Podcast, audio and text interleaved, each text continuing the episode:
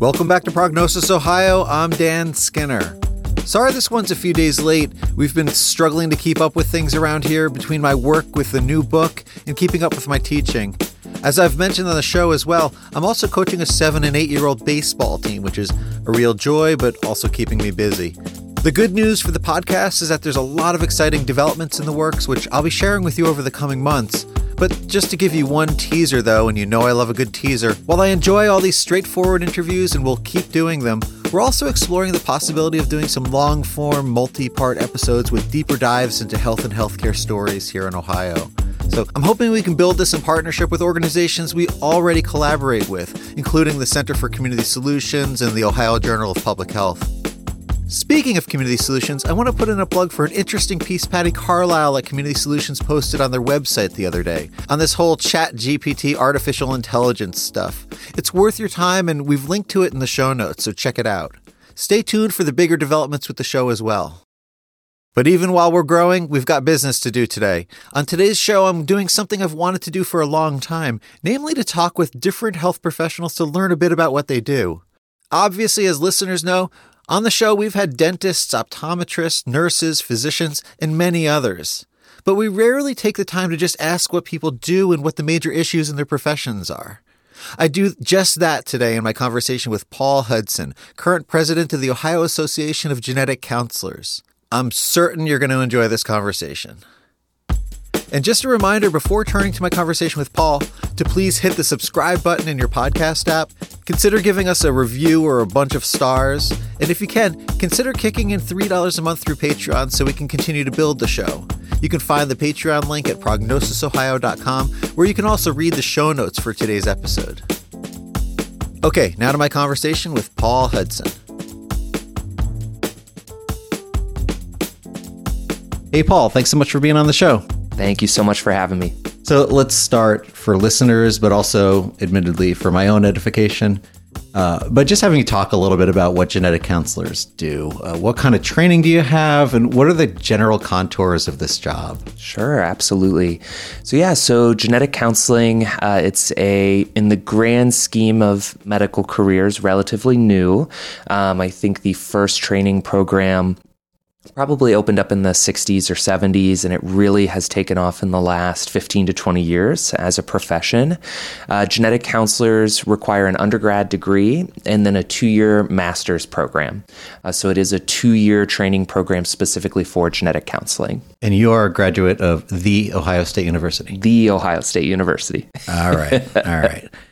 And, and, and the actual work you do, I mean, what does it look like on a day to day? Yeah, so most people would describe genetic counselors as, you know, genetic healthcare professionals. So the idea is you are there to sort of translate really complicated genetic topics to patients and discuss things about genetic health, genetic diagnoses, family history, answer questions they might have, and then coordinate genetic testing and facilitate results disclosure. Um, there are many different types of specialties. I personally was a maternal fetal medicine genetic counselor for four years. So that was often seeing patients during their pregnancy and talking about the risk or the presence of genetic disorders in the baby during the pregnancy. So you kind of hit on it already there. I, I, I knew going into this, you do a lot of work, especially in the prenatal area. And I guess let's focus in there for a moment. So, sure. What are the kinds of common, you know, conversations you have? What are the topics that arise? What are some of the issues that you have to work through with the, the folks you're working with? Yeah. So I'm no longer a prenatal genetic counselor, which I can talk about too, uh, my new position. But when I was a genetic counselor in clinic for four years, you know, typically as a prenatal genetic counselor, you're talking about, again, the possibility of genetic disorders in the fetus during the pregnancy. So, oftentimes, you're talking about doing blood testing for genetic disorders like Down syndrome, maybe more severe disorders like trisomy 18 or trisomy 13. Um, you might be taking a patient's family history because they have a family history of a disorder and they wonder if the current pregnancy could have that disorder. So, oftentimes, you're talking about very serious health problems during a pregnancy, and you might have very heavy, um, what we call psychosocial conversations about how that might affect the baby, how that might affect the patient and their family.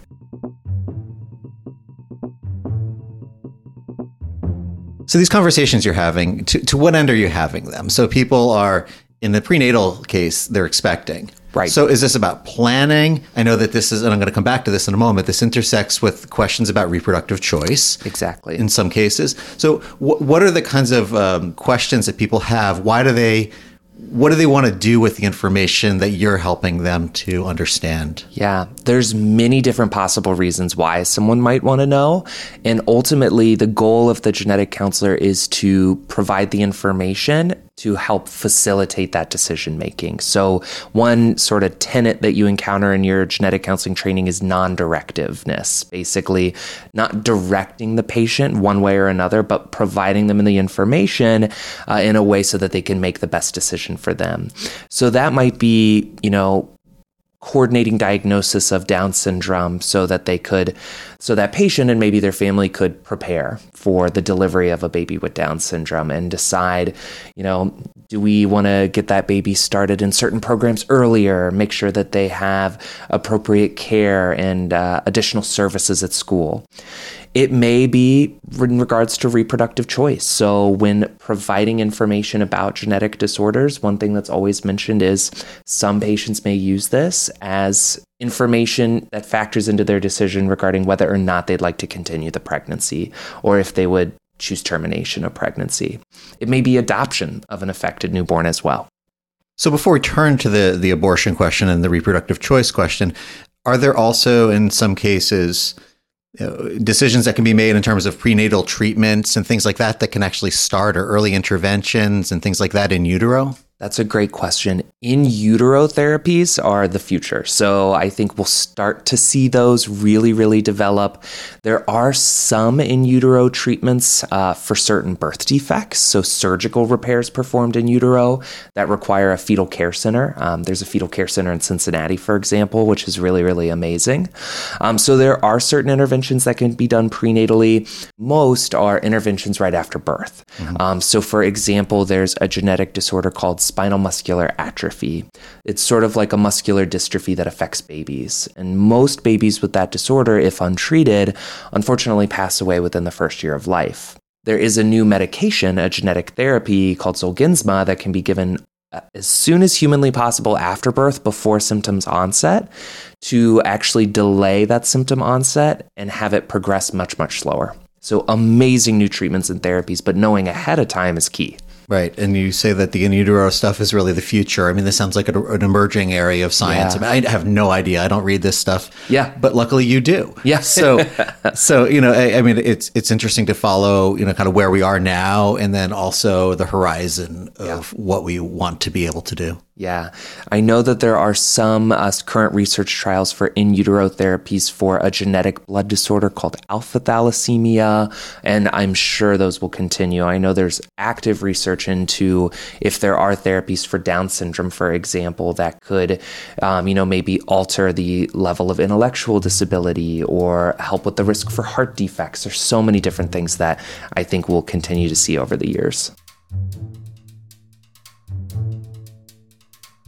So, as we've already mentioned, genetics play an important role, uh, you know, like it or not, within the larger politics of abortion in the U.S. and within in Ohio, in our case here. Uh, you know, folks tend to focus on the phenomenon known as selective abortion. You know, you've learned something about uh, the the genetic disposition of a fetus, and that might um, lead you to decide to abort or, or not to. Sometimes this is evoked, especially with regard to gender selection and things like that. Right. So I, I guess I just want to get you to talk a little bit about you know, how you have those conversations, the ethics of those conversations a bit, but also how, how, has the Dobbs decision changed what you do as a genetic counselor? And for listeners who may not know, the Dobbs decision was the decision in 2022 that overturned Roe versus Wade.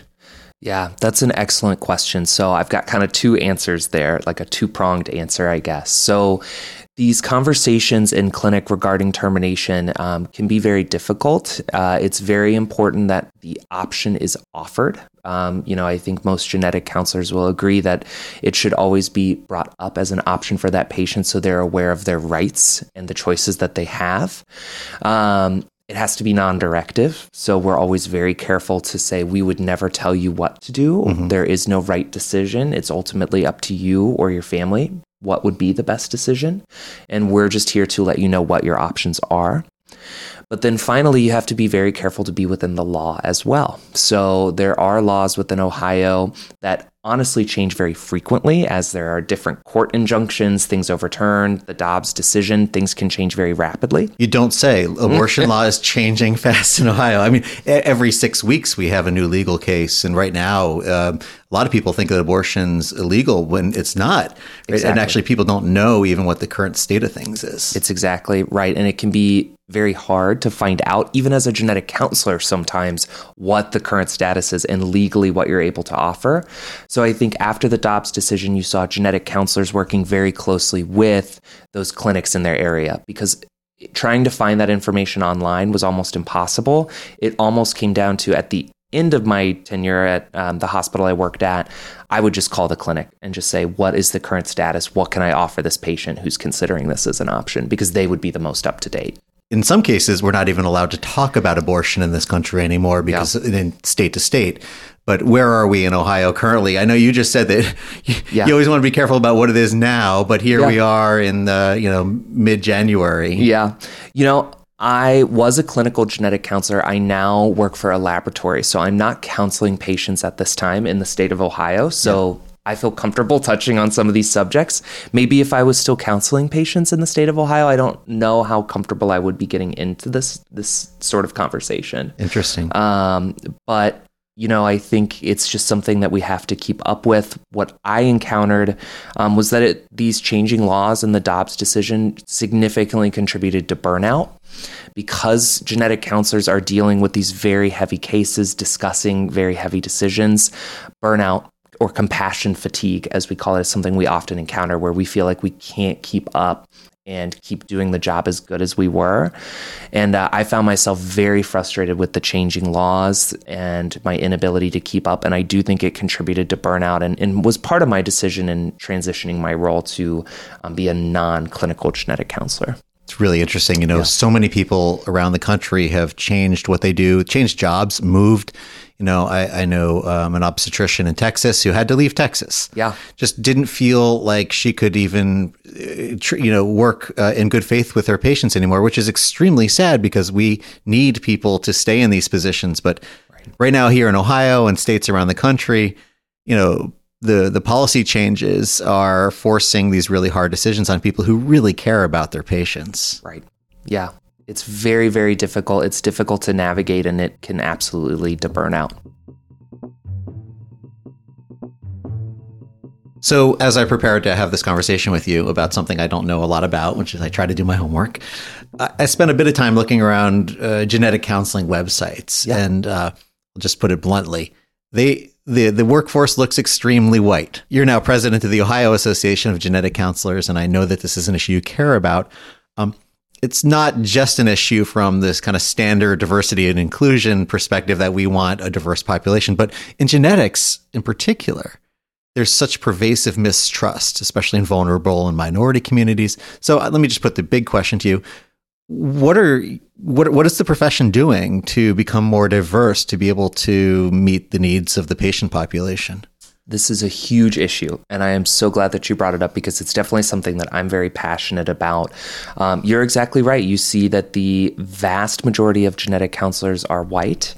Um, interestingly, the vast majority of genetic counselors are cisgender female uh, and straight. So you do see a very particular sort of um, you know white population and heteronormative population, and it's definitely something that um, many genetic counselors are looking to change. Um, the good news is, is that there are several initiatives, um, but it is something that I wanted to continue to push as a genetic counselor, and in particular in my role uh, within the Ohio Association of Genetic Counselors.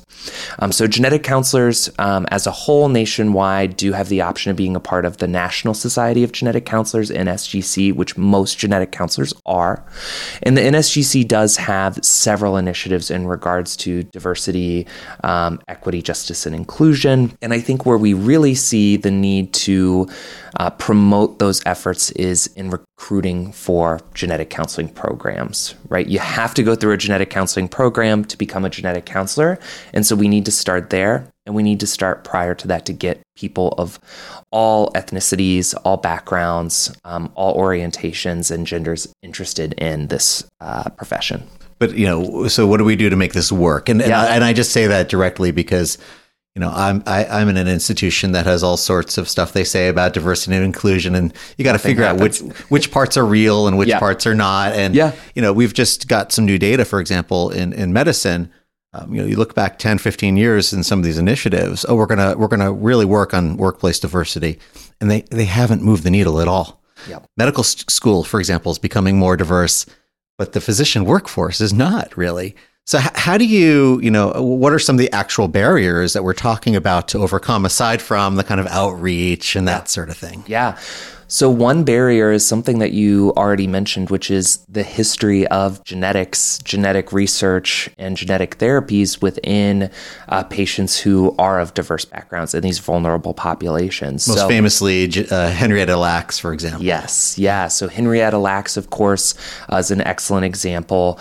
What you actually find out is if you go back and do research, the genetic counseling movement originally kind of had its first development within the eugenics movement. Sure. So it's something that is very important that genetic counselors be taught that as part of their training to know where genetic counseling started, how it's changed, and where it continues to need to go as far as how do we address this? How do we address distrust and how do we diversify this? You know we have several ideas within the oagc ohio association of genetic counselors. So one of our three goals for 2023 uh, is to promote diversity equity justice and inclusion efforts within the state of ohio.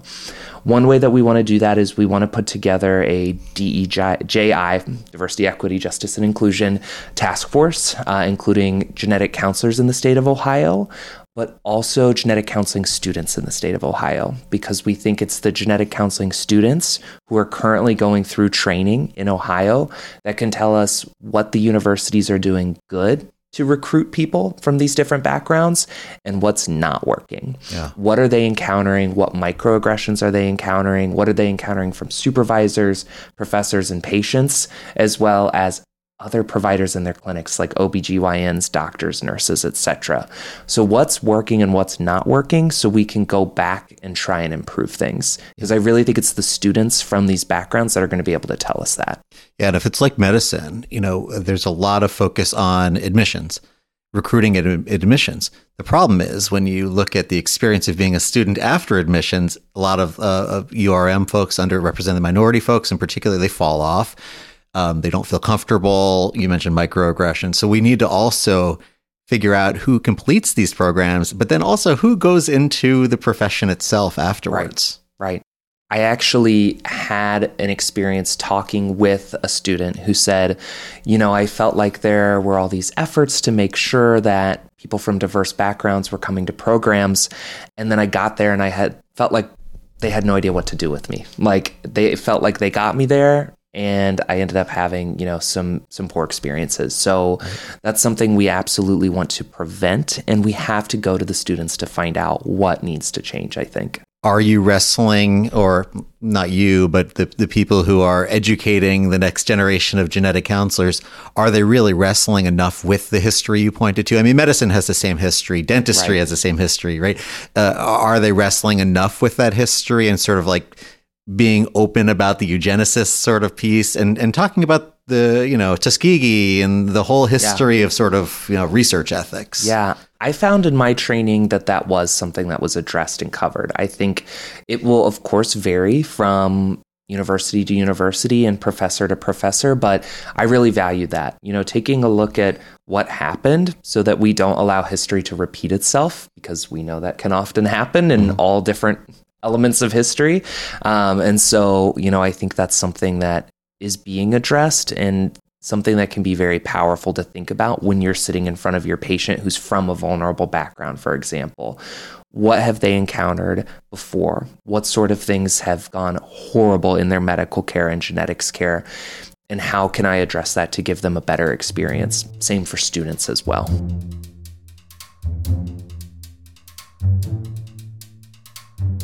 So, the Affordable Care Act, at least in my view, but I think empirically I'm right, it took us pretty far uh, in, in, guarding against discrimination in healthcare. I mean, it, it, kind of checked a couple of boxes that were of, of, concern. But it seems to me that genetic information in particular, if it got into the wrong hands, um, it'd just be an absolutely devastating and powerful source of discrimination. So, what kind of issues come up uh, in your work in this area, in your training, and what's the profession doing also? Because as genetic information gets more powerful, yeah. the risk of discrimination kind of gets more powerful with it. Exactly. Yeah, that's a great question. I encountered it a little less in prenatal genetics because in prenatal genetics, you're often talking about fetuses with health problems that are guaranteed to happen. But oftentimes, genetic counselors will be talking about genetic predispositions to cancer, heart disease, things that will affect an adult later in life, or predictive genetic testing. Or things that insurance companies will look at as expensive. You're exactly right. Yeah. So that's something that genetic counselors, particularly within cancer and um, cardiac or neurogenetics, will often address. What about risk for Alzheimer's, Huntington's disease, neurodegenerative disorders? Um, so I might not be as much of an expert as those genetic counselors are. I can tell you that there is an act that was passed, I want to say in like 2008. I could be wrong. we'll check it out. Yep, we'll thank you. Yeah. we'll fact check. Um, it's called GINA, the Genetic Information Non Discrimination Act. And my understanding is that does prevent discrimination on the basis of predisposition to a genetic disorder from employers of a certain size, I believe, mm-hmm. as well as health insurance if the employer is of a certain size. Um, but it does not protect against life insurance. And so it does help us in some ways. It does prevent, you know, maybe some employers from firing an employee because they know they're at risk to develop cancer, um, or from health insurances from not providing coverage because they're at risk to develop heart disease later in life. But life insurance, uh, you could have life insurance opt not to cover you or raise the rates significantly because of a genetic predisposition. So I think moving forward, um, you know, one thing that genetic counselors will have to tackle is, you know, is there an ability to lobby for updates to that to prevent discrimination from life insurance companies or maybe health insurance or employment status for all employers, regardless of employer size or company size? What about the gay gene? Where are we with the gay gene? I mean, that was a big conversation years ago. And I mean, yeah. I'm saying this kind of like laughingly because yeah. the conversation was always sort of like pitched as this, I don't know, uh, this exploratory thing. But, you know, is there, is this still something that people talk about or the information that you have to, that you're asked by, you know, expecting parents or yeah. people you work with? That's an excellent question. And actually, it's something that I will often think about as a genetic counselor who's part of the LGBTQ uh, community. I did encounter that sometimes in clinic when I was seeing patients. Oftentimes, you'll see it when talking about Klinefelter syndrome. So, Klinefelter syndrome is a genetic disorder that's often screened for prenatally as part of routine blood work. It's also called XXY syndrome. So, typically males with an extra X chromosome. And you'd often have patients say, Oh, is that the gay gene? Mm-hmm. Or, Oh, so he's going to be gay. Or, Oh, so he'll be like a girl. And, you know, some of these questions that they're asking because it's something that they don't want to happen. And so eh, that could be a difficult conversation to have, especially when you, as the genetic counselor, are part of that community, to say, well, no, you know, that's not what this causes. And, um, you know, kind of address it in hopefully a way that makes them feel comfortable while kind of taming your own internal feelings and thoughts. Yeah. But also, you know, still making sure that you're being respected as a genetic counselor and not letting that conversation get further to a point where you would be extremely disrespected. right. That's got to be part of the training too. yes, right? exactly. it is something that patients will sometimes ask about. It's something that I think genetic counselors kind of think about in the back of their mind. And I think LGBTQ genetic counselors, just speaking for myself, it's something that I think is very interesting, but then something I also have to ask myself gosh, if we found out that that was a gene, is that something that we do want to be offering testing for? Or if it was discovered, would there be a rush to have that tested for prenatally as a predictive test? Could there be discrimination in utero yeah. because of something like that? It's very, very interesting.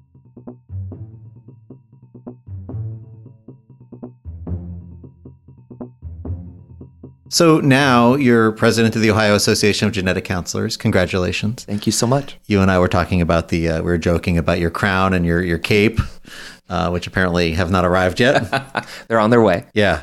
But uh, you know, as you think about this this year where you're in this role and and um, you know, kind of you, it gives you an opportunity, it gives you a platform. Are there any issues in particular? You know, usually presidents of organizations come in and they're like, I want to accomplish one or two things, and you Yeah. have your kind of agenda.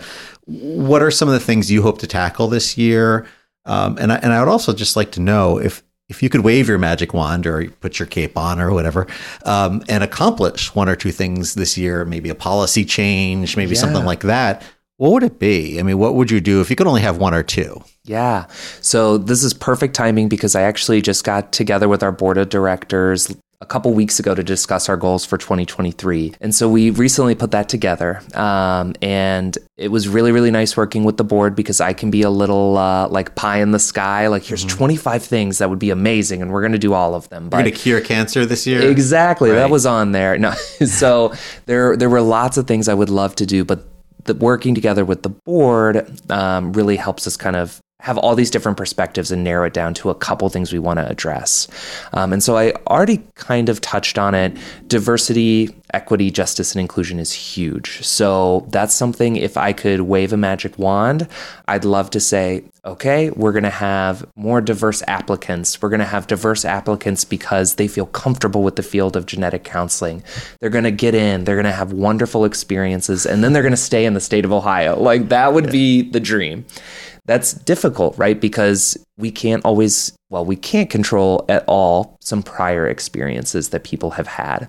We can hope to improve the field, increase training within the genetic counseling programs to promote better care for people from vulnerable backgrounds so that people from those vulnerable backgrounds will have better experiences and in turn be interested in genetics and apply to become genetic counselors.